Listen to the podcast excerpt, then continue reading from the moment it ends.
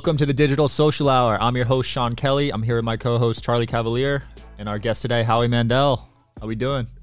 Uh, when you say how are we doing, do you want me to speak for everyone? I'm doing good. For you. Yes.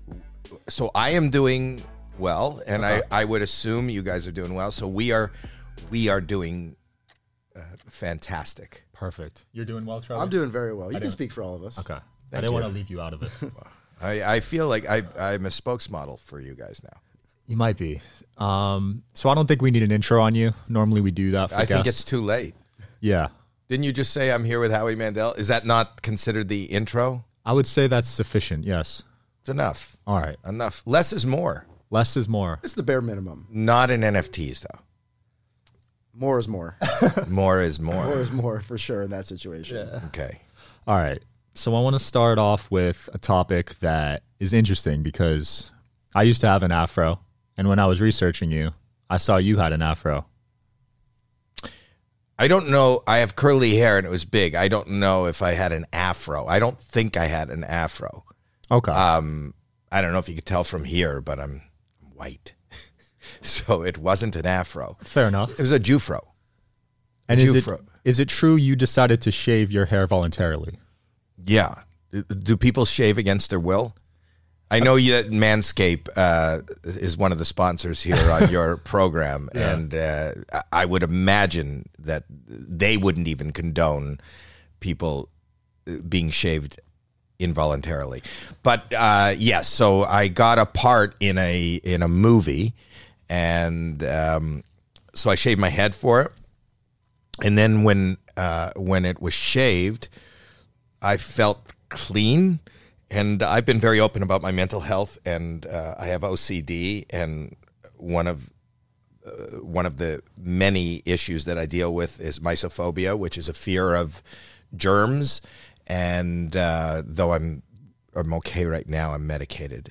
But uh, when I'm not medicated, it's really tough. But it feels clean. You, I, I would imagine, and if anybody's listening, if you have hair, um, the first thing that kind of feels like maybe you should go take a shower is your hair gets a little greasy, or you know that's so. Without that, I feel clean.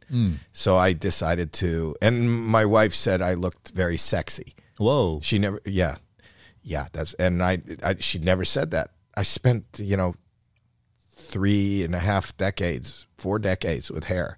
She never said that. And then in my forties, I shaved, and then I was sexy. Interesting. I, feel like not a lot of guys could pull off the bald look. Do you think you could pull it No off? No way could I pull that off. I don't know that anybody can't. Why? Like, what do you think? Why would you think you can't pull it off? Because what if your head's uneven and you got some dents and it just doesn't look appe- appealing to, to women? Um, first of all, I, I think that uh, we'll let the women decide. You shouldn't decide. Right. Um, and uh, do you know that you have dents?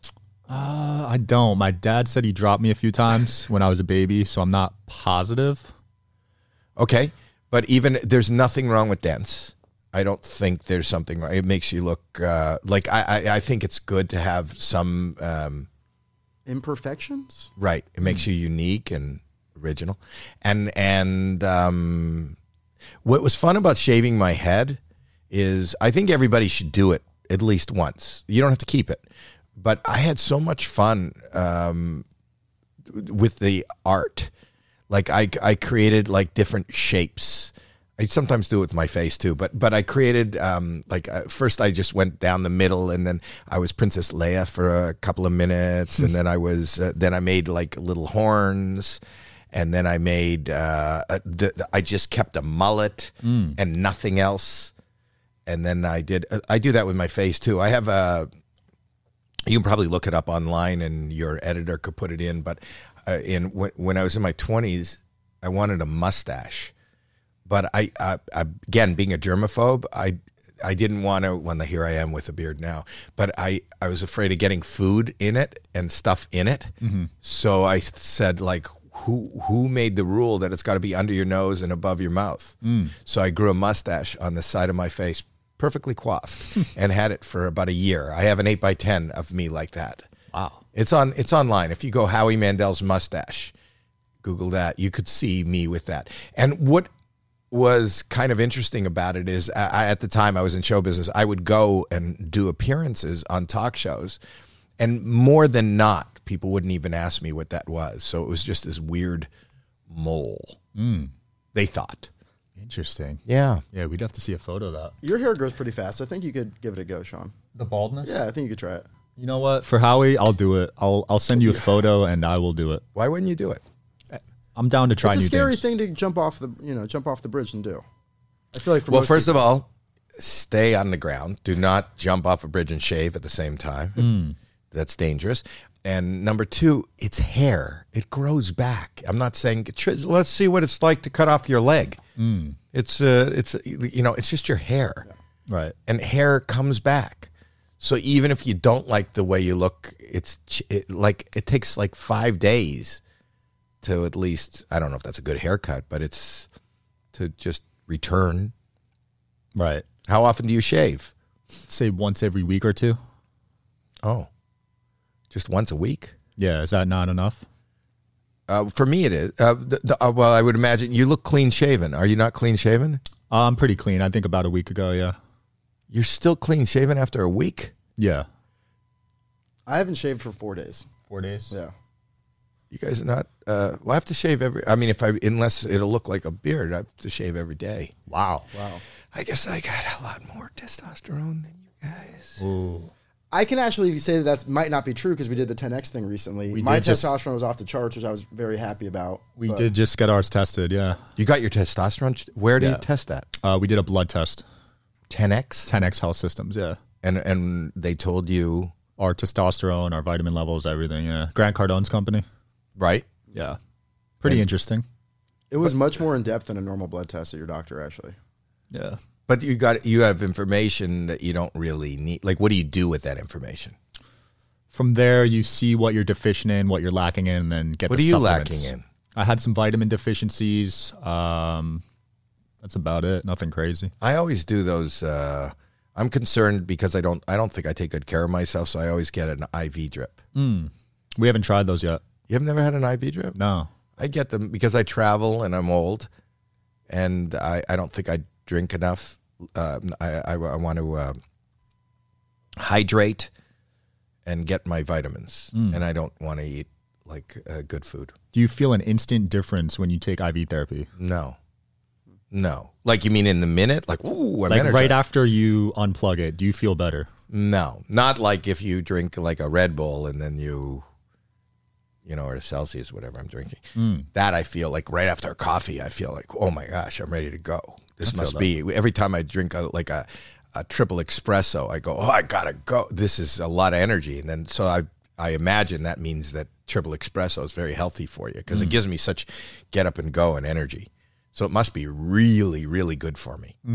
I'd have to agree there. I love my morning espressos. You love your coffee, but you had to cut back. I did. They Why? told they told me when we did the blood test I had to quit eating sugar so much. My Why? my blood glucose was off the charts. Or diabetic, uh, borderline diabetic. Borderline diabetic. They said I'm luckily also making enough insulin that it's counteracting, but at some point that's no not going to be the case anymore, and then I needed to quit eating sugar. I think you need to shave your head. I'm down. Let's do it. If I do it, will you do it? Yes. Do it on this on this episode. It'll go viral. No.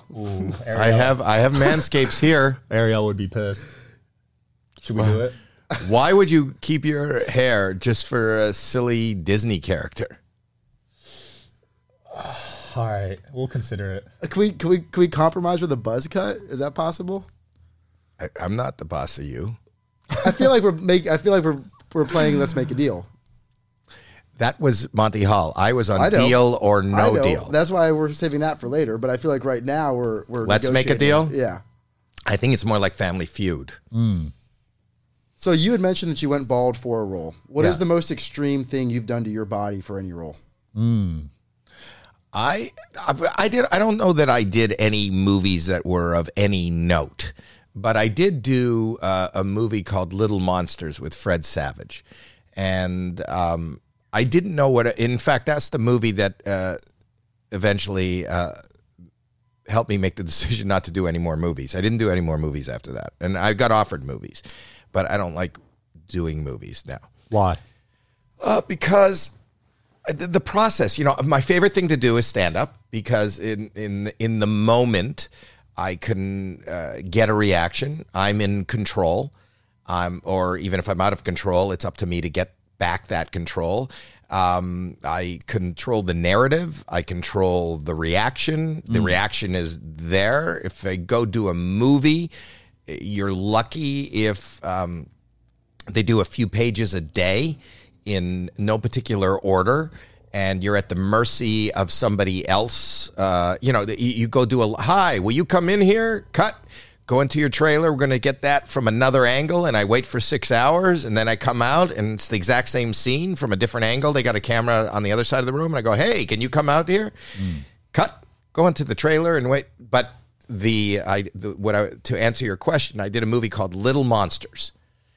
And um, I sat every day in uh, I think it was like six or four to six hours a day in makeup, where they put this. Um, I'm, I'm sure uh, special effects uh, have advanced because this was like 86, 1986, but uh, they put um, what's it called?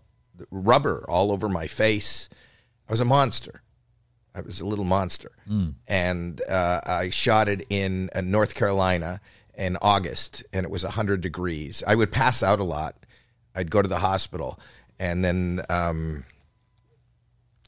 and and then every night they would just rip it off. My skin was seething and burning and ruined, and uh, it was just the most uncomfortable, unhealthy existence. You know, four months away from home, away from my kids, away from my wife, in North Carolina, wrapped in, in rubber.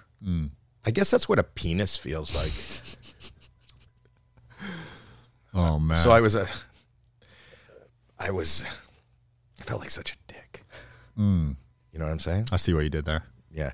Um, so I, I, and then I just said, I don't know, you know, and it, the movie didn't turn out that great. I think there are people who like it, but, um, I just didn't want to do it anymore. I, I, I don't know why I got offered movies that were just really hard to do. And then it's just so much easier just to do TV, podcasts, stand up comedy, ask somebody to open a case, do voiceovers for Saturday morning, sit at a table with a bunch of friends and go, I didn't like that song. That's what I do now. I feel that. Did you ever turn down a movie role and then the movie blew up? Yeah. Yeah. Can you reveal the name of the movie? Yeah. Which one? No. Um, I think I got offered. Um, there was a couple. I don't want to say because then other people. I don't. I feel bad. You know. I'll tell you why. I feel bad, and I'll give you some a little tidbit. W- One of my first acting things is a show called Saint Elsewhere, which is a dramatic uh, series that aired in the '80s on uh, NBC, and that's where Denzel Washington came out of, and a lot of other people that we know and it it um, apparently I wasn't looking to do a drama. I was looking to do comedy, and uh, I went in and met with the company, the production company, which was Mary Tyler Moore, the MTM, to go try to get myself on a sitcom because I had kind of had some success as a stand-up comic. I did a young comedian special on HBO with me and Jerry Seinfeld and Richard Lewis and Harry Anderson and I had I was selling tickets like crazy, and and the the natural progression was to do um, a sitcom. And when I went into the office, she goes, "Do you act?" And I said, "I, I don't know. I don't know. I haven't. I don't, but I don't know if I have that skill set." And she had me read this uh, script, the uh, sides, you know, uh, one page, which was this all this jargon that I didn't really understand what it, was, uh, what it was science and and medical terminology which I thought this isn't funny at all. But anyway, she said you're very good. Come down the hall, and I went down the hall and I went and read it again for who turned out to be you know Bruce Paltrow, Gwyneth's dad, and a guy by the name of Mark Tinker, who was uh, the the boss's son who owned MTM. And they and they stopped me halfway through, and I figured I blew it. And this was on a Friday, and then I had, and then they called me and they said, uh, "Come down and read that same thing for the network." I did on the Friday, and they said we'll see you monday and i thought i was going to do another audition for this bad sitcom about science and medical jargon and i got a job And that turned out to be St. Elsewhere. And I started on that Monday and I realized they had been shooting for seven days. They didn't like what they were seeing, so they recast. Wow. And I'm a recast on that. I, I would talk about him because he actually ended up doing good. His name is David Paymer. I think he got nominated for an Academy Award for a show, uh, movie he did with Billy Crystal called Mr. Saturday Night. Wow. But I also don't want to. I don't want to take anything away from anybody else. Makes sense. Yeah. So, but yes, I have been offered movies that went on and did well, but I don't feel bad about it because it's not about. I don't know what that success means. To me, success is just waking up in the morning and doing something I enjoy. And even if you're in the biggest movie in the world or the biggest, that goes away. So that's so fleeting and means nothing and has no currency. It has n- nothing. But if three months of my life is shit because I'm on an island somewhere, you know, away from my family, uh, listening, you know, walking into a room because they tell me to and stepping on a piece of tape and then doing the same thing over and over 10 times and then somebody edits it edits it together. And a year later somebody tells you you're brilliant. Hmm. Well, i don't understand why you're brilliant. It doesn't mean anything to me. Hmm. It really doesn't so. Interesting. So money has no role in oh money. for you. money? Yeah. yes. Oh, it does. yeah but that doesn't mean you know i i, I do well Yeah. and I love business and I like entrepreneur. My entrepreneurial spirit outweighs my creative spirit. But uh, what I was saying was just because I'm in a hit movie doesn't mean I could. I find ways to make money uh, in other ways, you know, and uh, uh, that kind of game. That's a game, and I like to play that game, like you guys. I like to invest. I like to find things. I like, uh, you know, and, and create things that make money. That doesn't mean being a, a movie star is, I mean, you can make a lot of money being a movie star, but you can also make a lot of money being a comedian, being the host of a podcast. Can't you? I think so. Kevin Hart's doing well. Yeah, I think there's a lot of future and a lot of stuff like that. Yeah. But speaking of money, let's talk deal or no deal because that show's about money. Right. What's the most someone's won on deal or no deal? A million. Oh, someone actually won the million? Yeah. Wow. It was really hard to give it away, but uh, it took about three years to give away the first million.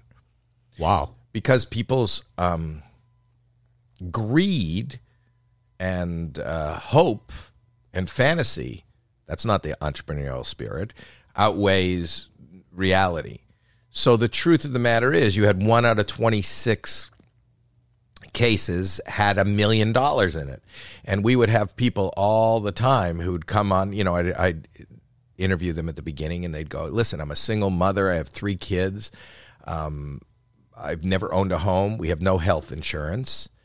You know, they pick a case that they think the million dollars is in, and they open the first six cases, and it's still not revealed what is the million. And the first offer comes in, and the banker gives you fifty thousand dollars, hmm. and without any thought, any hesitation, they go no deal, and then that always killed me because I would say, so where you live assuming most of them didn't live in LA, for $50,000 is much more than a down payment on a house at that time, 2005, 2006. Um, so you can live in a home, you can definitely buy health insurance, and you can invest and buy something that will make more money.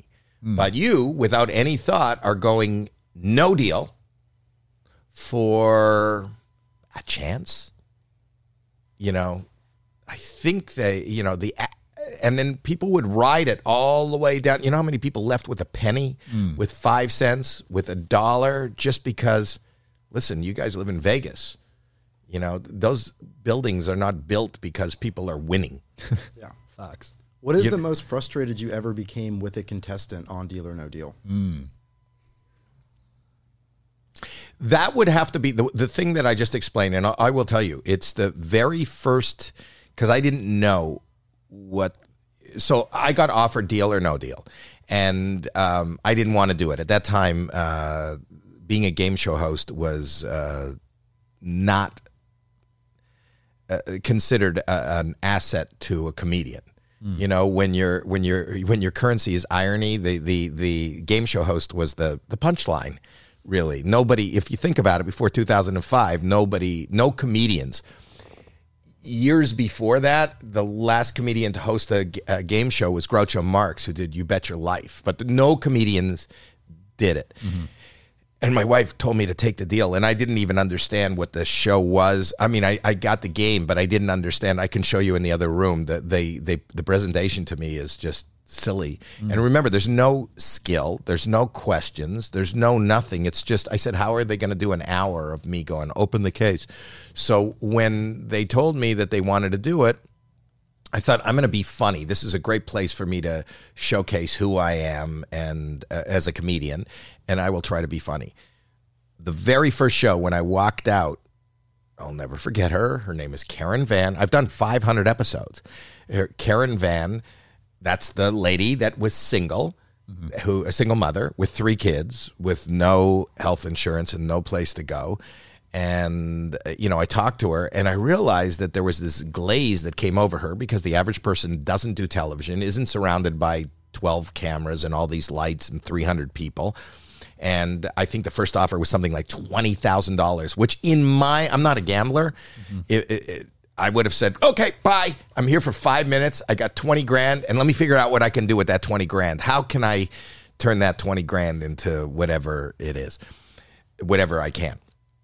So when she went no deal, I felt like I was by being funny and being there, like this whole place was a distraction, and I could see her kids in the in the audience, and then I felt responsible. I had this empathy where I felt responsible for this person, and it also, which ended up informing my cadence and how I threw all the comedy by the wayside. And Deal or No Deal was the first place where I was just my. I didn't play a character. I didn't do stand up. And I would say things like Karen Van. The offer is, and I would talk to her like you talk to a child because I wanted her to really hear. The next offer is thirty thousand dollars. Do you hear me? Thirty thousand dollars Yeah. before you answer, and I would tell her, you know, if you say no deal, you have to open another four cases. There's probably, you know, uh, I don't know. uh, I'd have to look at the at the board right now, but there's a you possibly could open up a million dollar case or seven hundred. If you open up something that is seven hundred thousand or more, the next offer is definitely going to go down. So, for whatever this is right now, think about this. This is a guarantee, or do you go for a chance? Deal or no deal? And, you know, it was always like, I, I just wanted, and it was so frustrating. Karen Van walked out with five grand. You know, and she'd been offered, I don't know what the top offer was, but she'd been offered. And then we, we did this um, reunion years later to the past winners to see where they what they have done and what they did and and I think Karen got her breast done. Oh, yeah? yeah, so there's an investment. I think she made a mountain out of a molehill. Wow. Yeah.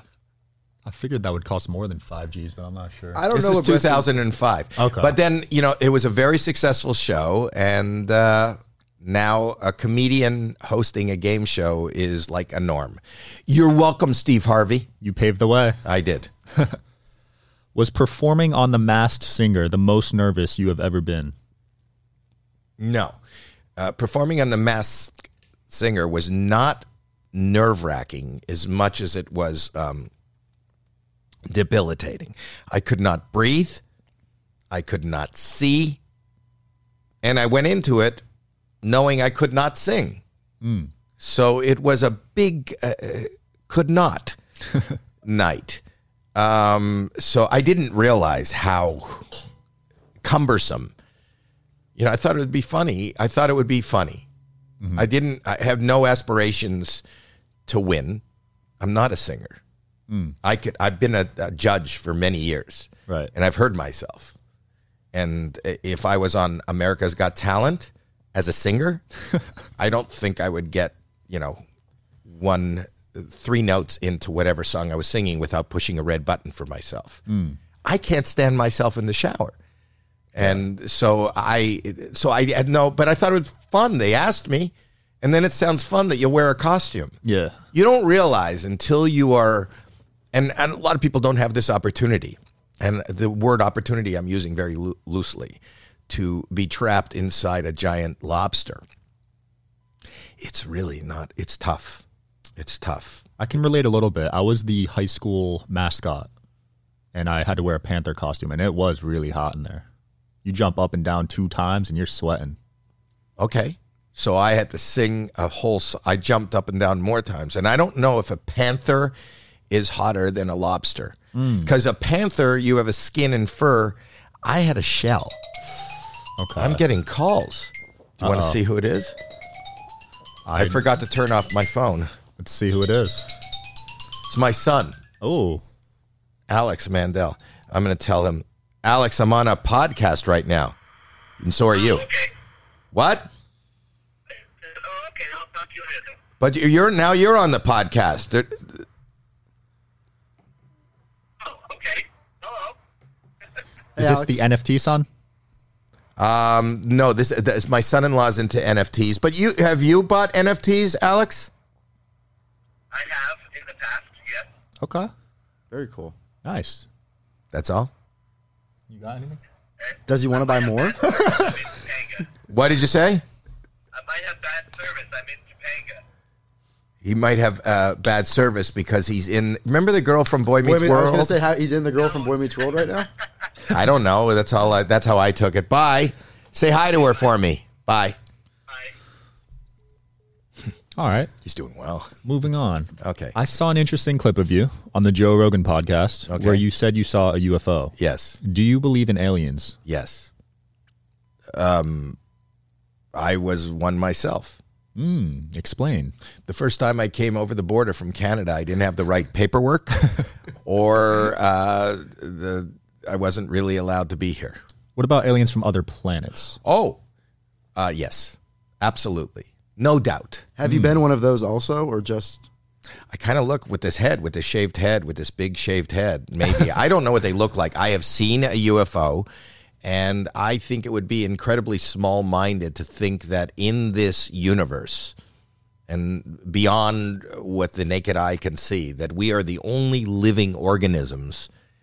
I think those people are crazy if they do not believe that. Mm. I don't think just like people point fingers at people who see aliens mm-hmm. as being crazy. I think the crazier people are the ones who don't believe they exist. Mm.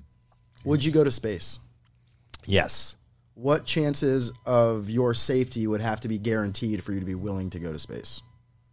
Like if there's a if there's a ten percent chance that you're going to die, would you still go to space? No. Okay. No. I don't think that when they uh, when you can uh, when you're given a seat on one of these uh, Jeff Bezos or uh, Yeah. I'd prefer a SpaceX Elon. ride, but yeah. Well, you know what? I, s- that's what I was going to say. Except the other day, did you watch the launch of the SpaceX? So I watched it, and then I was watching for less than two minutes when it exploded, and they said they considered that a success. And I went, well, okay, then I don't want a seat on that. Hmm. If that was a successful flight, Right. Interesting. did you not see that? I didn't see it. Did you see that? I did. Did you see it blow up? Yeah, I don't want to ride on that successful flight. I'd like. I'd But like a it little- wasn't that the precursor to the manned flights to the moon? Yes. And it blew up. Yeah. In still my sight, in my, like, it wasn't far enough away where I couldn't tell or they could have made up a beautiful story. I saw it blow up. And I heard, I saw that with my own eyes, and I heard with my own ears that the SpaceX people said this is a success. So if if I was lucky enough to get a seat on a SpaceX rocket ship to the moon, and they said, "Don't worry, Howie, it'll be a success." They just have different criteria for success than I do. I wonder why they called it a success. Did it reach a certain point? Is that why it was successful? When I watched the news, they said all they were hoping for was to clear the launch pad. Okay. Interesting. Hmm, they got some work to do. They have a lot of work to do, and I think Well, they cleared the launch pad. success. There you go. I want to talk about what you were like in school Okay. because I saw an article where you got expelled. I want to hear about that story. But were you There's like, many stories about getting expelled. I got expelled from many schools. ooh, let's dive into this. What, so you weren't a good kid in school. I think I was a good kid. I think I have uh, issues and uh, biological issues that don't allow me to uh, concentrate. And uh, uh, that's why I'm medicated right now and focus. And then um, I didn't have social skills uh, to make friends, and I didn't really understand what I was doing. These these the, these stories right now are are funny, but they were just uh, you know one of the things. See, I, I got to give you a little bit of backstory. The first time I didn't have a lot of friends, but the first time I, uh, I I'm aware of joining into uh, laughter and a really fun was um, my parents used to watch Candid Camera. Do you know it? It's like Punked, Okay. the, the precursor to Punked. Got it. Hidden camera prank show. And this was the first time that uh, you know I I didn't understand. My parents liked comedy and would listen to albums, but I had no point of reference to know what the stand up even meant or what, you know, if they would tell a joke about their mother in law. I didn't even know what a mother in law was. I was too young and too uninformed to know what. But then on Sunday nights, they used to watch this prank show, you know, and it was this. Uh, you know, Allen Funt was the the guy who created pranks, and he started on radio apparently even before my time, and then it became a television show, which is. And then I used to watch this show with them, and it was kind of like this surprise party where he would explain to me what he was going to do, and it got exciting. Like he said, he was going to hire a uh, a receptionist to answer the phone, and he was going to tie a, a rope to the desk that had the phone, and the rope was going to go through the wall. And he would tell the receptionist, "You cannot miss one phone call." And then he would leave the office. And every time the phone would ring and she would go to grab it, he would pull the rope from the other room, and the whole desk would fly across the room.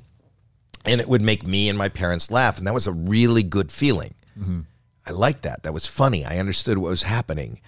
And it was my my perception of what was happening was it's funny and entertaining and comfortable if you put somebody in an awkward position. Mm. And you control that awkward position i never understood that this was a television show that you you needed an audience so I didn't have any friends. So I would do things all the time at school to kind of replicate this kind of action hmm. and with no show. So one example was I phoned in the yellow page. I didn't change my voice or anything. I was just a kid. Mm-hmm. I phoned and said I would like to add 10 feet onto the west side of the library. Um, can you show up and give me an estimate at three o'clock? Mm-hmm. And I said that because I knew that at three o'clock I would be in the math class mm-hmm. and I could look down on the field. And I thought it was funny for me mm. to watch this guy measuring when I'm the guy that called. There's no reason, nobody wants an addition onto the library.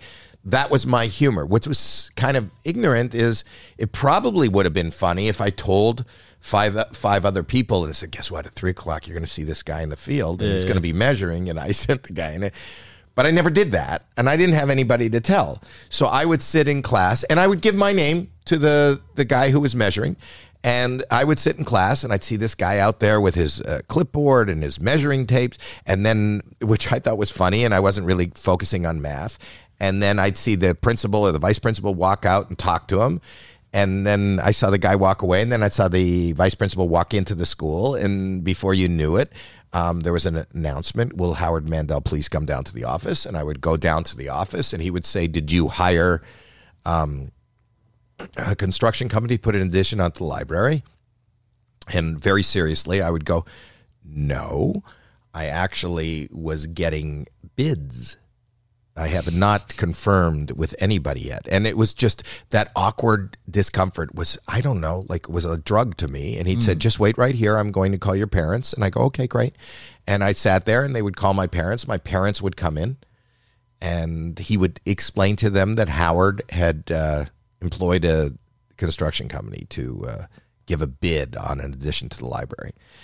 And it was also funny for me just to watch my parents bite their lip. Like I don't know what they were supposed to say. We told them never, ever put an addition onto the library. I don't know what they expected my parents to say. It's hard to defend that Yeah, I, I can defend. I love that. as a parent. Oh well, it's a great story right now. You have to realize in the '60s, you know, uh, and and uh, no kid. It, it became a rumor in school that I did it. So the the, the thought of me was more of a just uh, insane and out of my mind. Nobody really wanted to hang with me. You know that in in another school. Uh, there was this is before the movie Caddyshack, but uh, I I threw a chocolate bar into the swimming pool so that it would look like feces at the bottom of the pool, which I thought was kind of funny. I didn't tell anybody that because I was it was funny watching. I, I threw it in or I put it in to wait to see if people noticed. You know, and people go, "Oh my God, somebody shit in the pool! Somebody shit in the pool!" And then I, w- I, I would sit back and watch it spread throughout the school. And then there was an announcement: if anybody has any, you know, information about who did that.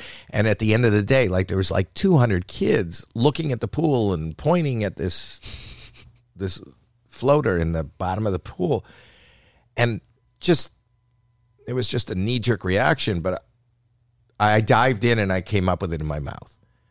And everybody just screamed and were disgusted with me. And I didn't have a friend for the rest of the year. And I was asked to leave that school. Wow. Uh, I, but there was always I was always doing th- these are funny stories now, but in context, you have to remember. You know, I'm, this is high school. I'm I'm four foot ten, four foot eleven. Hmm.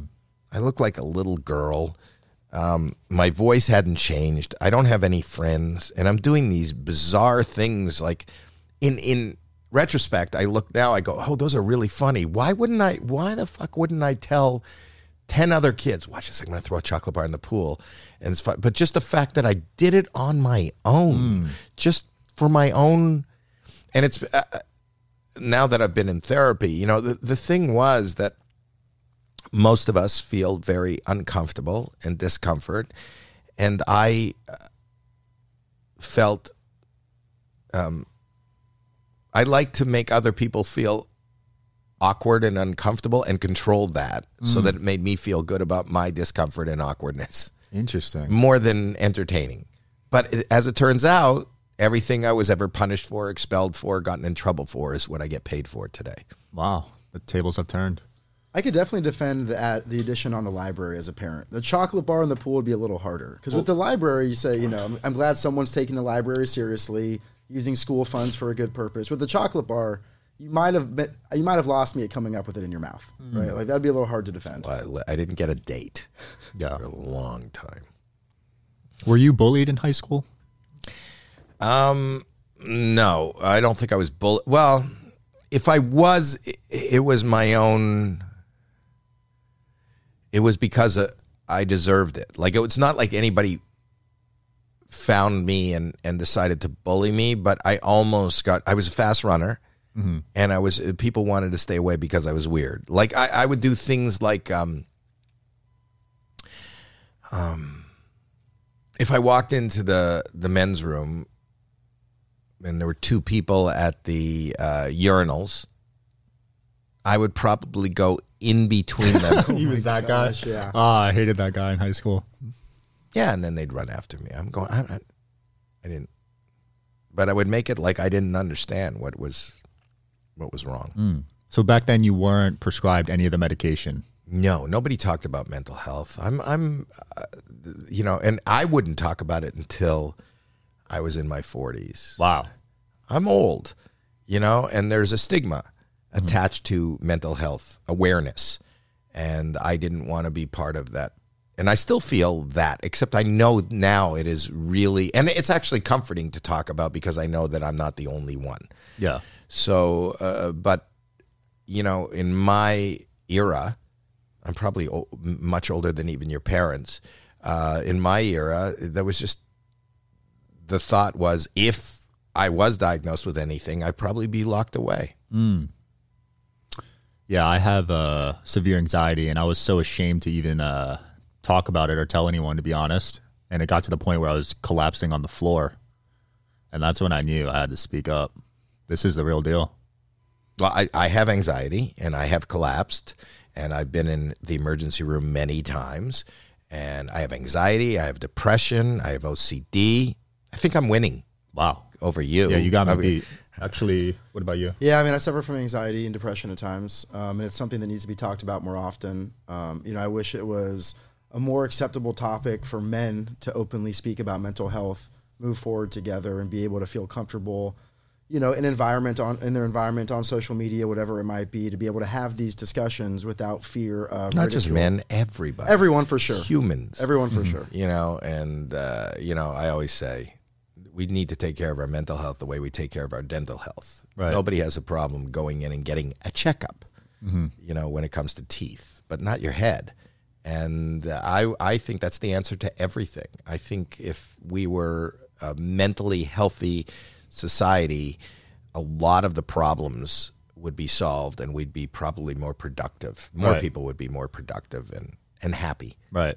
Do you think taking medication like Xanax and antidepressants is the best way to fight mental health problems? No, I think that uh, getting help is the best way, and talking about it is the best way. I don't know, you know, you're naming medications. I wouldn't name any particular. Everybody has a different makeup and you know what's good for the goose is not necessarily good for the gander and uh, i just say that the the first step is to talk about it and to talk to friends loved ones caregivers or whatever and you know your your um, medication may just be yoga it may be working out. It may be uh, meditation. It may be another kind of medication.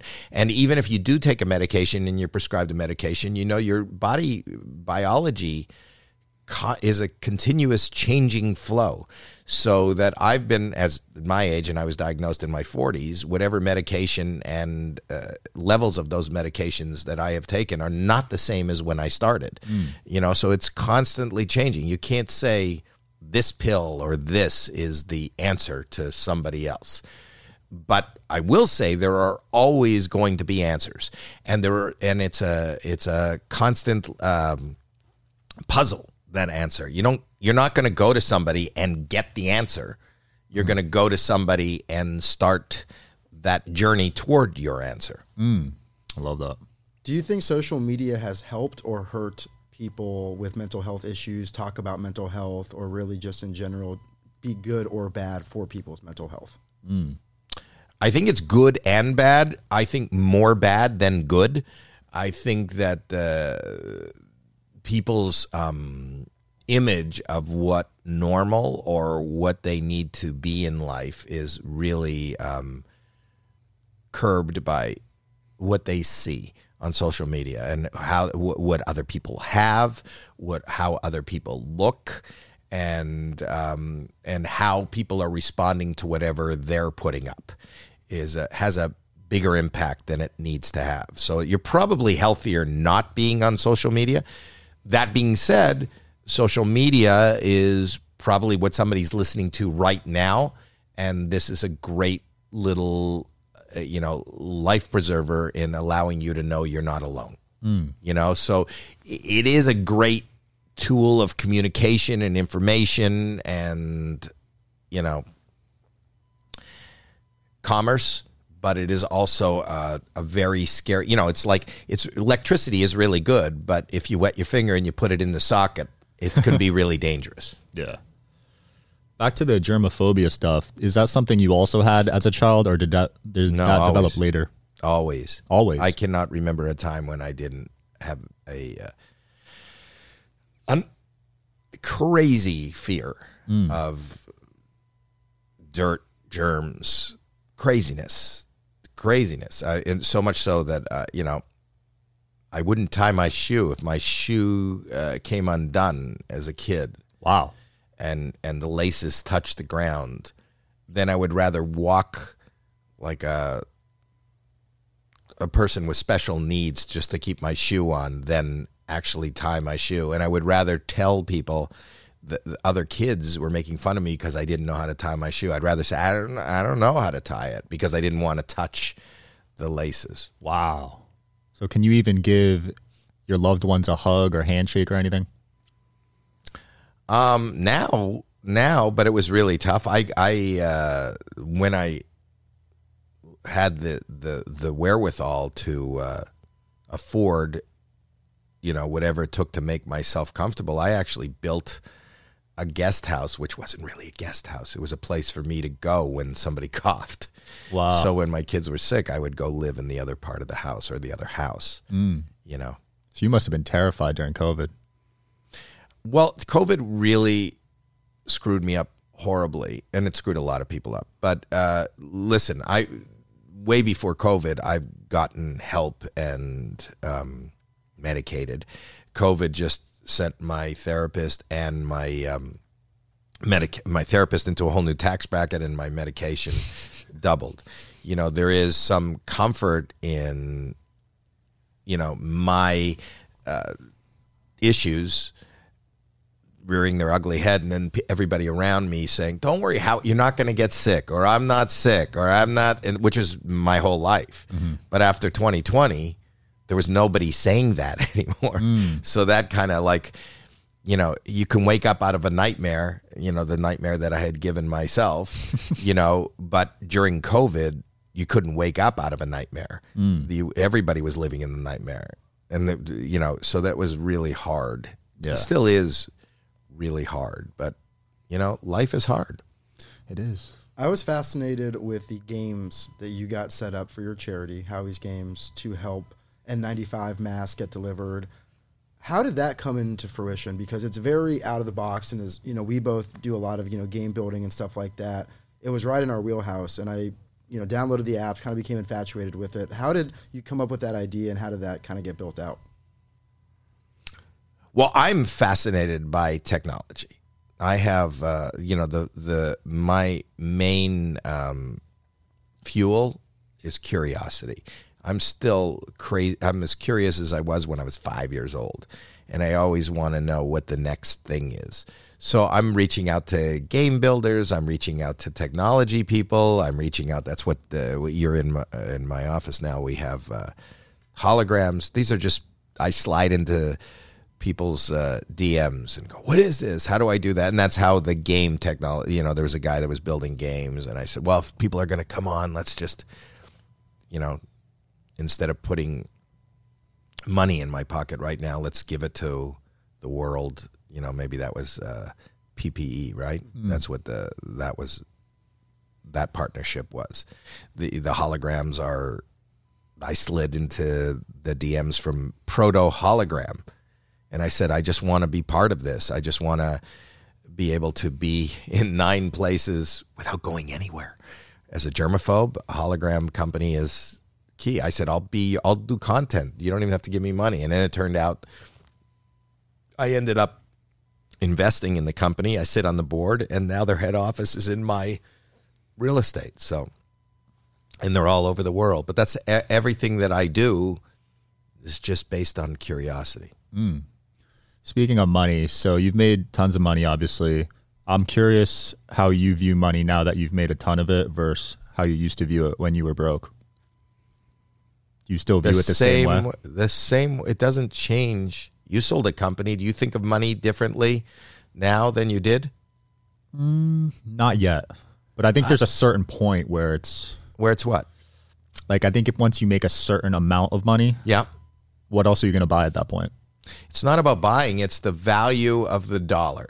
You know, and uh, one of my favorite philosophies on money. I read this book.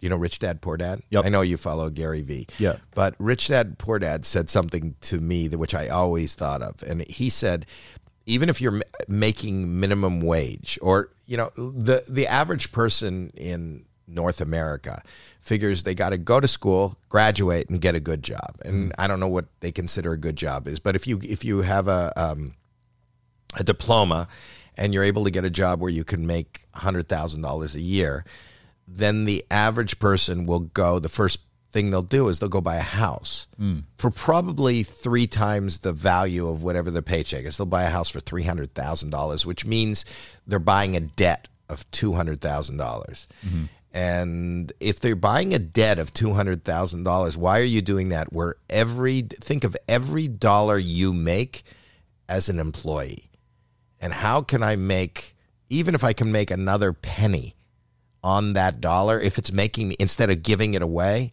And that's what the game that's the game I like to play. The game I like to play is no matter how ma- much you make just means you have that many more employees. And how can each of those dollars and I don't care if they're $100 $100,000 a million dollars 10 million dollars or 100 million dollars will mean you have 100 million employees.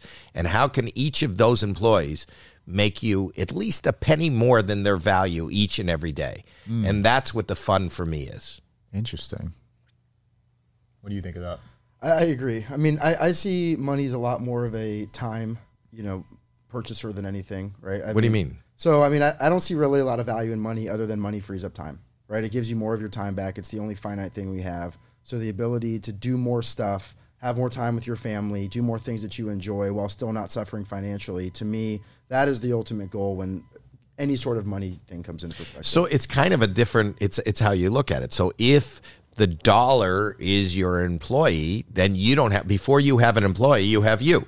So if your dollar can work for you in an investment and even if that's real estate, like if you move into instead of buying that house for $300,000, why don't you buy a duplex for $300,000 in a place that is a little less than you'd want to do so that you can charge rent to somebody in that duplex and then you don't have any mortgage because that rent is paying that mortgage. That's that's the first thing. Or you can make an investment in something and whether that something is an NFT or whatever it is so that that can sell for more mm-hmm. and it sits on a market or that's growing or it's a stock or it's wh- whatever it is. Everything's an investment. And the more employees you have working for you, if you have a hundred million employees or a million employees working for you, it doesn't matter that each of those employees is only making two cents a week. But they're all you have a hundred million people making a hundred million employees making two cents a week. That's pretty valuable. Hmm. So how can I make sure I'm not wasting any dollar I make? And that's what I like to do. Do you remember what your first investment was? Yeah. So my first investment was I had uh, the first time I accumulated ten thousand dollars. I had ten thousand dollars, or no, five thousand dollars. I had five thousand six hundred dollars in the bank, and I bought. My wife was mad at me at the time, but I I didn't un, I didn't trust show business. You know what I mean? You get a lot of for what you do to show up someplace on a talk show, even getting scale. I was getting two hundred dollars to show up and talk for five minutes. Mm-hmm. So I had fifty six hundred dollars. I bought a five thousand dollar term deposit at the time, which was paying something like twelve percent, mm. and it was a ten year term deposit. Wow. So, and then we had six hundred dollars in the bank. I remember my wife was mad at me. I said, "But I'm guaranteed I always have that five thousand dollars, and I'm guaranteed I'm going to make seven hundred and fifty dollars a year, guaranteed." So now I have six hundred dollars. I'm going to go out and try to, uh, you know, cover our rent every month. I can do that. I can go do spots at the comedy store. I was getting like thirty five dollars a spot, you know, and I can go do that. But I, that's put away and that's and I just want to keep accumulating things that will make me money without me showing up. I just want that. So that was the first investment I made was a term deposit. Interesting. You've been with your wife for over 40 years. Mm-hmm. That's a really long time. Maybe that's the first investment I made. in your wife. Yes. So she's been with you through everything. Yeah. Which is awesome. What do you think about the current dating culture where people are just hooking up left and right with whoever and uh, they're not really looking for a, a long term relationship? I respect that. You know, I, I don't know that a long term relationship is is for everyone. I don't think having kids is for everyone. I think that you need to do what you need to do, and you should do, and you shouldn't judge, and uh, though that's how I make a living.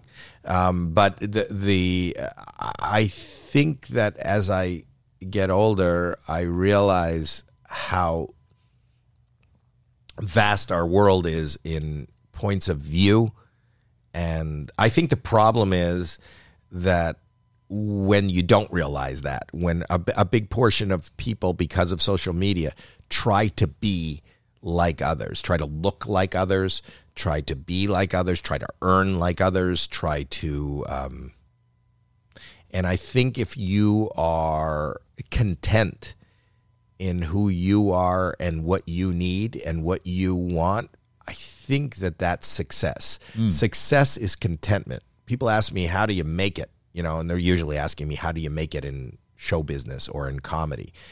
And for me, April 19th, 1977 is the day I made it. I got dared to go on stage and, and um, in Toronto, Canada. And I found this acceptance. I found this laughter. I found this place that I wanted to show up a couple of times a week. I found something that was exciting that when I woke up in the morning, it's something I wanted to do. I think most people are going through life kind of, um, you know, unhappily. You know, they talk about Wednesdays being hump day. They're going halfway through the, the, the get over the humps of showing up every day, doing whatever it is they do because they have to pay the rent. Hmm. And then they get to the weekend, and it's not that anything great is going to happen. They just don't have to do the shit that they're doing all week. Right. And I think that if you can find something in life that makes you happy, that you look forward to, that just that one thing, and it's not even about making money, mm-hmm. that's making it. And even if you think you're going to do something that, especially in social media, that, that is going to make you famous, I don't know what fame is. You know, hmm. fame is a bunch of people kind of know your name. Remember, all those people, including you, that know your name, are going to die. Hmm. We're all going to die, you know. So it really doesn't mean anything, you know. I could tell my grandchildren they were the most famous people in the 20s, in the 30s. You know, you couldn't be any bigger you're, you than the Beatles. Mm-hmm. I don't know if you even understand how big the Beatles were because you're only 26. Do you? I've heard of them. But you know who they are. Yeah. But th- nobody moved the needle more than the Beatles. When the Beatles came out, just because everybody watched the Ed Sullivan show at that time, like the world, 100 million people tuned in to like Elvis or the Beatles when they were on. Everybody in the world started wearing their hair like them, dressing like them. And that's all that was on the radio. That's all the music we heard. This is before streaming. You know, now with streaming, you know, you don't really have top 40 anymore because eh, all of us are kind of siloed into whatever we want to download and whatever we want to. We create our own worlds now. Our, our world is not as. We have access to the entire world, but we're very siloed. I can talk, talk about comedy. I have so many friends that can play arenas now all over the world that the average person on the street could not even know their name. There wasn't a time when I was coming up in comedy where you could have somebody that would play an arena and not everybody knew their name.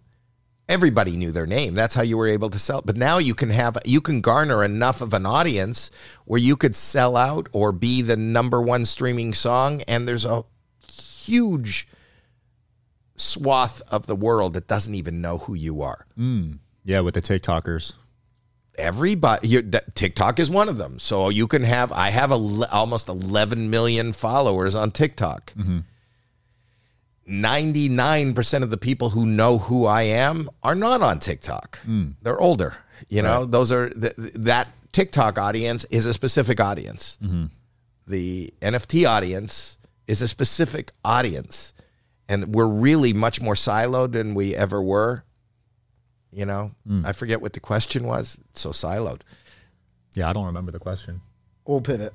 I'm surprised to hear you take such a strong stance on the Beatles because I read that you're a huge Stones fan. I mm. am. So if you could go back in time to, let's say, you know, 17 year old Howie, you can go to either a Beatles concert or a Stones concert. Where are you going? Mm.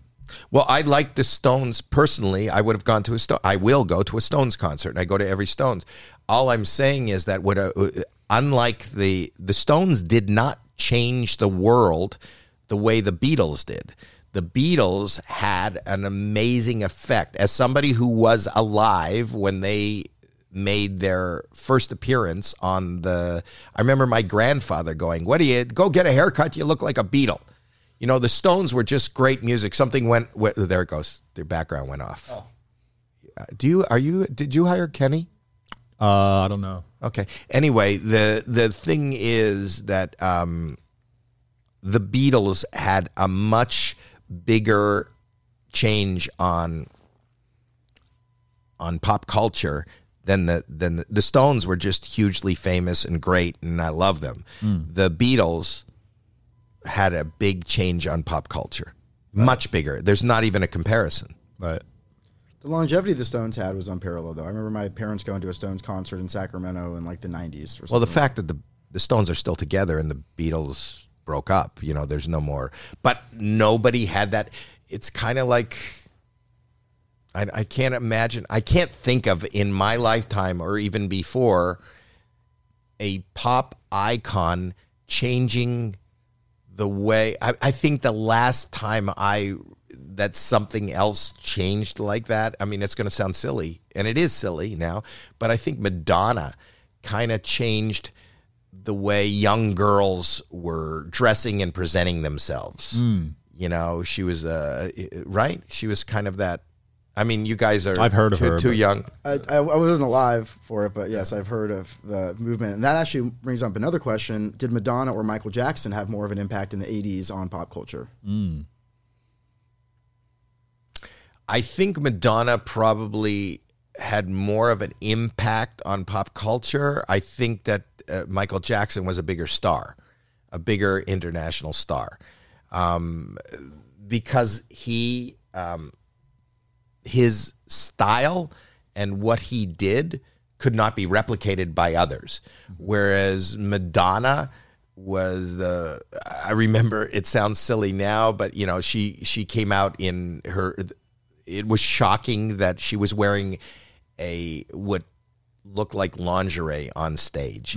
And then that became the fashion model for young girls everywhere. I don't Yeah. remember everybody dressing like Michael Jackson. I don't know that you wanted to, but you wanted to listen to his music and you wanted to go to his concerts. But uh, there are people that make this, that show up on the scene and change the way, you know, now it's the Kardashians. I, I think that a lot of people not only watch and worship the Kardashians, they want to be a Kardashian. And if you look online, a lot of young girls, you go, oh, that's kind of like, she kind of looks like Kim, you know, and they're getting surgically changed to look like that. So, not since the Beatles, not since Madonna, and now the Kardashians are creating what is uh, an accepted look for females today on Instagram. Hundred percent. I see that. Yeah, it makes sense, and you know, it makes me wonder because you've enjoyed success, not at the SpaceX level, uh, across a multitude of generations. Uh, you don't know, I could explode right now. well, if that's your definition of say, please don't. Can we leave before you uh, do? Okay. Uh, is there a guiding principle that you think has applied to you know you in the '60s, in the '70s, '80s, '90s, 2000s, 10s, and now you know in 2023 with 11 million followers on TikTok? Is there just like a single fact that you find true across all of these generations? a fact. Uh, For me personally, it's always been curiosity. I think that when people are young, and that's what becomes of pop culture, people are curious. And you, you, that's probably how you found NFTs. You mm-hmm. know, you're online and you see, oh, the, I, I got into this game and I get into this art and this, and I get into that. Oh, that's amazing. I want to create something like that. I want to do something like that. I want to get involved. And you know what's going on in your world and you're curious and this is the music I like, and these are the concerts I like to attend, and this is the music I like to download. This is also oh, these are the kicks that I like. These are hmm. the this is the the way I like to dress. This is the way I like to look.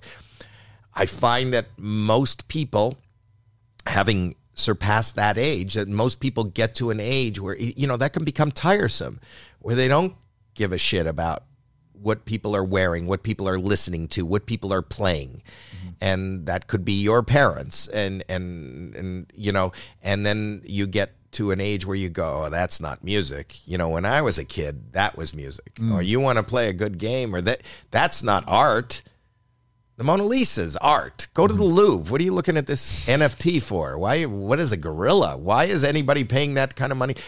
But if you're curious, you stay with it, and you'll find that your parents or older people will find a style that they're comfortable with, a haircut that they're comfortable with, mm. music that they're comfortable with, and you just stop. We, people just stop because it gets tiresome. And even artists just stop. The Rolling Stones don't really write new music anymore. And they don't. the- There was a time when they were incredibly prolific, and I couldn't wait for the new Rolling Stones song, or I mm. couldn't wait for the new Beatles song, or I couldn't wait for the Everybody You Love Today is going to stop. You know, whether that's Post Malone or whatever, you'll you'll stop. You know, and then that will become just because they're they're not they're not interested anymore. We lose curiosity. Mm. And for me personally, I'm crazy curious. I sit with my kids all day online. I have FOMO. It's probably part of my neurosis mm-hmm. and probably part of my anxiety of fearing that I'm missing out or missing something. So I'll go online and see there's a hundred million clicks on something. And then I read the comments and they go, This is hysterical. Hmm. And I'll say to my son who called, you know, everybody's saying this is really funny and there's a hundred million people who are enjoying it. And I'll be honest with you, Alex, I don't get it. Tell me hmm. why this is funny. What are they enjoying? What is the how is that funny? What is that? Mm-hmm. And I'm fascinated by why is that drawing that why is that drawing an audience? You know, I come from before I was in show business retail. I want to be able to we were talking before this about the Fyre Festival. Mm-hmm. You know, I'm I'm amazed at somebody who can garner there isn't a person alive that doesn't want to garner a ton of interest for whatever thing they're doing right? You want whether you open up a, a deli you know you want everybody to talk about your deli. You want everybody to show up at your deli. Like why are people attracted to this? Why is everybody interested in mr beast's burgers? Mm. You know why is every like why is that over you know anything else more than burger king at Right. this point? So why? And I, that, I keep asking why mm-hmm. and how. And as long as i ask those questions and it's just for my own personal interest, I seem to be continued to be invited to the party. Mm-hmm. You know, I I- and, and that's okay. That's a, that's a an effect, after effect of Right. whoever I am and whatever I do. But more importantly, I wake up and I want to know. Mm. And there's nothing wrong with not wanting to know. To be content with what you know, what you have, and what you're interested in. But I want to hear the new music. I want to see the new game. I want to know the new technology. I want to see what people are trading. I want to see the new currency. Mm-hmm. I want to know what the new art form is. I just am interested. Hmm. So that's just who I am. Right. But that's probably uh, as a result of my mental health issues. Hmm. Interesting. So you're using it more as a benefit then, because your curiosity for learning has kept you relevant in various industries. you know it's a coping skill. It's not a it's not it, it's not a benefit. You know listen if if my mental health issues are a gift i would like to re-gift and give them away mm. because they they cause me more. You know i'm up all night looking at everything everything. And i just i'm afraid i won't know and that the world's moving on without me Wow. you know and so i look at everything and i'm interested in everything and i want to know why this is working or why who you are. Mm. You know? What is who are you and how did you get into this and why did you how did you sell your company? I asked you a lot of personal questions going into this uncomfortable questions and i realized you know i walk away always when i'm with my family and they go you asked that? I go is that too much? Is that you know but i always i'm just really curious mm. really interested. And were you like that in school too, when you were learning in school? more interested in things that not the things that they were teaching me because it didn't a lot of the things that were in, you know, I don't have a GED, mm. and I I wanted one. I I like education, but I like being I like learning things that I'm interested in, and kind of trying to understand how they apply to whatever my life is and doing. You know, I'm I like making people laugh. I want to know why 100 million people are clicking on this. I like. Uh, art. I want to know why these NFTs selling here are worth more than than this. Right. Why is that? I you know I wanted to understand. I ran to Paris to go to the Louvre to see Mona Lisa. That was one of the biggest conundrums of my life. I just have you ever seen the Mona Lisa? No, how much is it worth? Well, it's priceless. I don't know what it's worth, but it's it's you look at it, you go, if this was invented today and this was an NFT and somebody wanted to sell that, that f- it, w- it wouldn't sell. Hmm. So it's amazing what I'm realizing is we create markets. Right. We create value. We create it's just it's all bullshit. Hmm. Everything is bullshit. Value is bullshit. Wow. It's It bold- is It's a bold statement. But it is. You know, you have a cotton T-shirt, a black cotton T-shirt, and you go to Old Navy, and you could buy that for a three pack for fifteen bucks. Mm-hmm. If you put, if you write Versace on it or Calvin Klein on the same cotton T-shirt, mm-hmm. all of a sudden we've said that that logo, that NFT, is worth ten times the value, mm. and it's because people believe that Wow. right? You have a sneaker and you put a swish on it, it's worth more than a sneaker with an upside down swish on it. You can attest The to upside down swish is actually worth more. Is it? It is Okay. because you're right. Because value is all bullshit, and it comes. Yeah, But we create Yes. value. Yeah. You know, one day somebody's going to dig this up, whatever we're doing, and they're going to dig up your sneakers and you're going to go, you know, this was, this is how they traded. Hmm. You know, this is what they, it's what was worth something 200 years ago has no value today. And what, look at an NFT today, what somebody is paying for it, it didn't even exist 20 years ago. Right. And it's garnered all this interest now. Hmm. And what will garner interest tomorrow may not even be something that I can articulate right now. And we create it. So how do and that's what I find fascinating. How do we create I want to create value. Mm. I want to create value in something funny. I want to create value in something entertaining. I want to create va- I just want to create things that you're interested in partaking in. Whether you're buying it, listening to it, watching it, just looking at it, and I find humanity incredibly curious, incredibly interesting. And I want to, because I feel so out of control, I want to see how much control I can have while I'm here in kind of navigating even what you look at. Interesting. Wow. I read an article that said, I've read articles too. well, this one said you have four secret talents. Whoa. And you were unwilling to share them with the article that was being written at the time. Mm-hmm. Is this a thing? Or, or I don't know. I don't know what I said. I probably said I have four secret talents, just that they would say, What are they? And they're secret. and then your answer was yes, they're secret for a reason. Yes, I don't know that I have. I would imagine I have much more than that to share, but I don't know what they are. I'm finding them out as I go along in life. I didn't know I could do that. Look, look at what you guys did. Look what you're doing. That's a secret talent. If somebody told you said you're 26, Yeah. Yeah. So when you were 15 years old, what were you doing? I was a high school stoner. Okay. So if somebody told you that you were going to, on the internet, allow people to trade images just through your little site, and you were going to be able to uh, create a, um, a a generational wealth Yep. from that. As a stoner, you probably would. yeah, fuck you. Uh, I would have thought they were crazy. I mean, I literally became a millionaire in 10 minutes when I launched my NFT, and it just changed my life from there.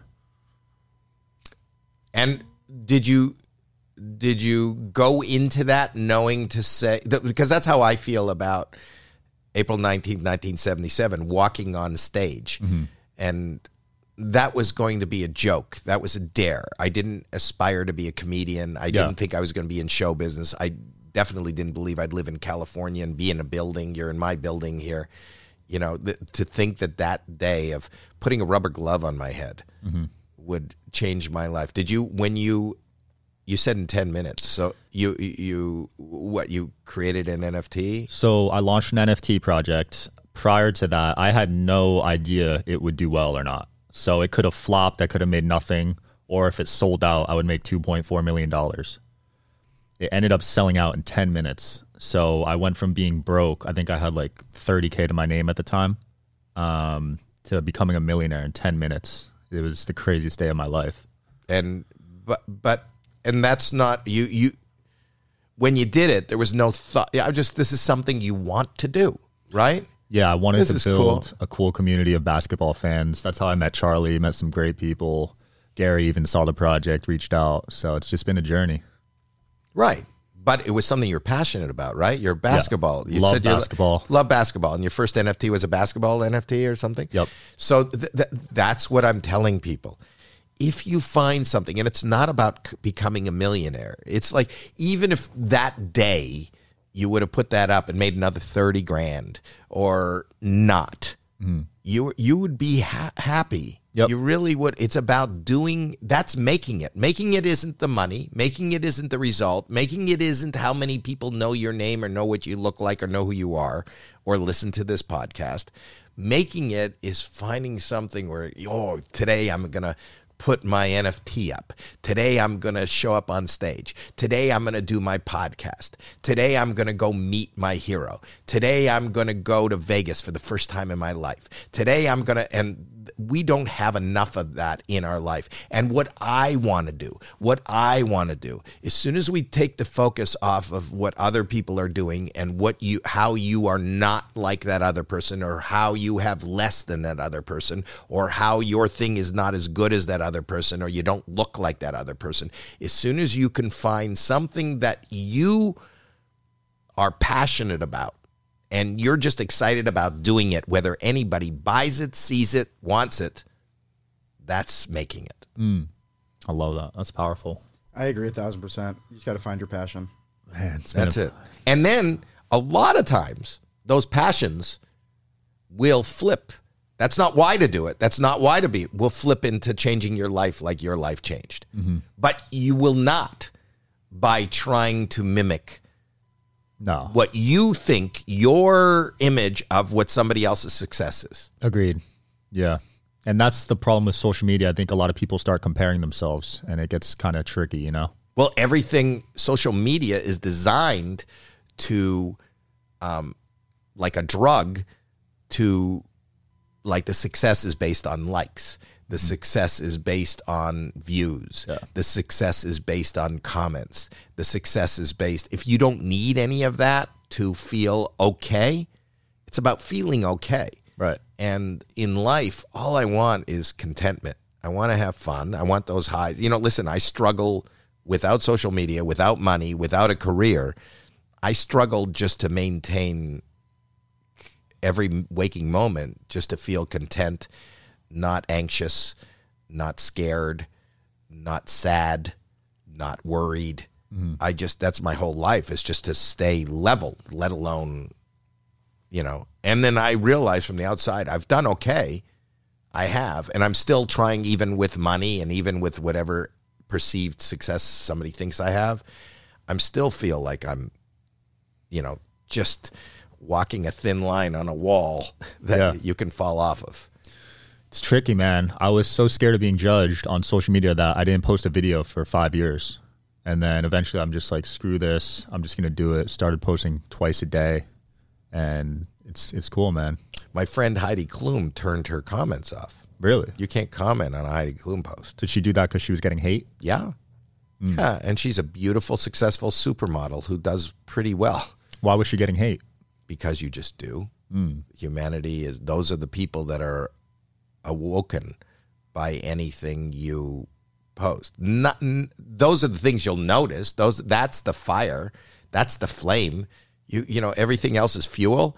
Just somebody throws a match into that, and you you gaslight, Yeah. and those are the people that's the anything you post, and if you're posting because you're proud of something, because you want to uh, highlight something, um, most people are unhappy.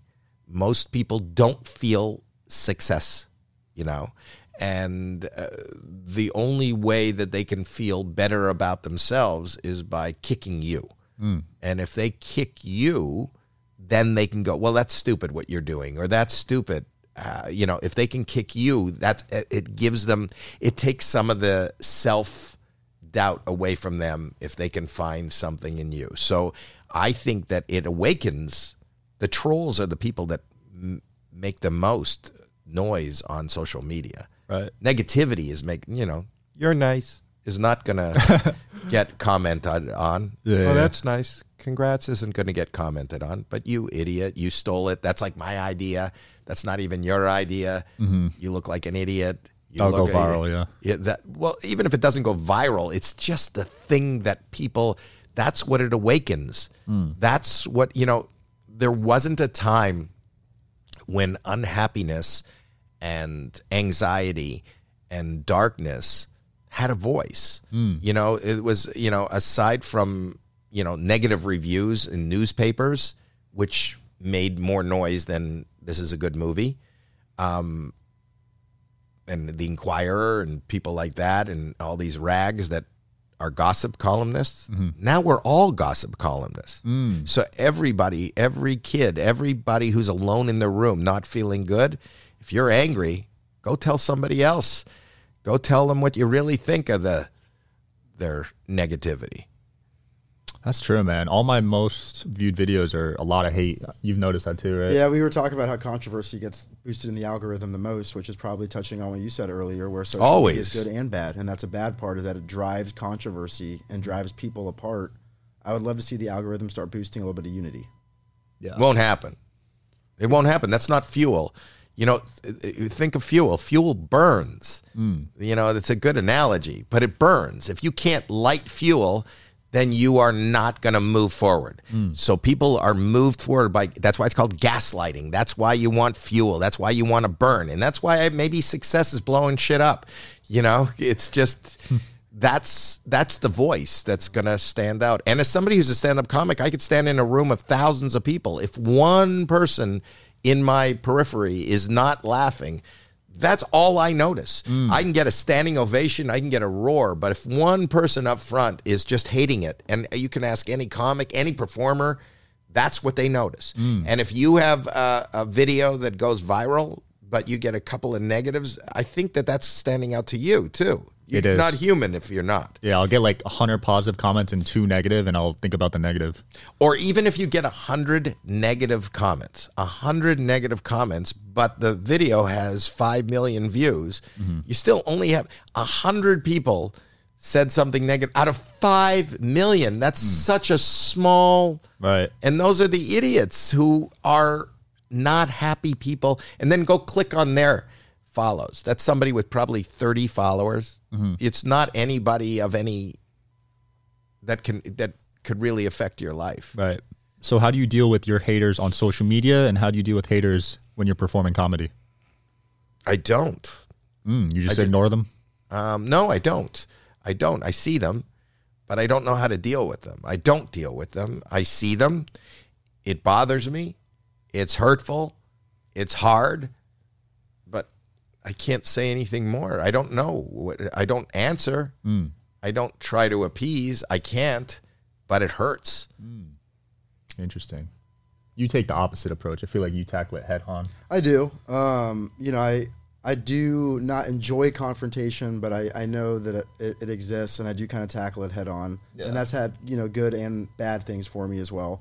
it's probably good. You know, the, you know, the one thing that people want on social media is engagement. Mm-hmm. So they're trying to engage. Yeah. So if you engage, but what happens is if you engage, you will gaslight it and it open it up. So if you engage, like I used to do that. Somebody used to say something terrible, and I used to go, "I can't thank you enough," you know. And then what I used to find that did is that got that engagement blew up a little bit and made them more mad, and then people who liked me would take on my fight. Mm. You know, people who but I don't. I just I read it. I, I'm being honest. I read I read all of it. Wow. I know it's not good. It's not healthy. I don't have any advice. Mm. Yeah, it's tough to deal with, man. Well, Howie, it's been a pleasure. Any closing comments? Anything you want to promote? No, I think it's been a pleasure. I think that I'm a pleasure. I Love it. really, I've, and even if you weren't here, I would have pleasured myself. Hmm. Oh, that didn't come off well. uh, uh, do you want some of my merch? Sure. I have I have merch. See, I have I wear uh, stuff. Uh, Howie Mandel does stuff is my podcast. Awesome. with my daughter, which I do, and I'm and uh, that seems to be taking off. That's my highlight right now is doing my podcast. Howie Mandel does stuff. Love it. Yeah, I do. I do love it. I don't have uh, the same sponsors as you, but uh, No Manscaped. Um, I think at the beginning we had Manscaped. It was hard for me to talk about. I'm doing it with my daughter. Right. How do I talk about man? How do me and my daughter discuss Manscaped? That's tricky. But maybe they should. It is tricky. And she did a lot of the ad reads. So she was reading about manscaping her father, which is not, yeah, see? Yeah, that's It's not a good thing. yeah, that's a bit weird. That, th- though, Manscaped, if you're listening, I love the product and I'd be happy to re engage if you want to. There we go. But in the meantime, I got some, uh, Rich, you want to give them merch? yeah, let's do it. I'll Yeah. wear a shirt. You wear uh, uh, stuff. You can I'll wear wear, a stuff. a, a hoodie, or what, you tell us what you want, your sizes, Yeah. and we'll get you stuff. It's not just a T-shirt with stuff. It's we have stuff. You got more than Oh, you got more than that? Well, there you go. All right. Yeah, there's stuff. Stop. Do you I guys have it. merch?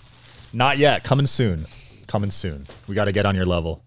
But Uh, yeah, it's been a blast, man. merch. Thanks for thanks for everything. Yeah, I don't get like an NFT or anything. We'll give you a Yeah, chibi. we have, we have a chibi dino for you. Can I have a Perfect. chibi dino? Yeah, absolutely can. I would love one. Perfect. Got you.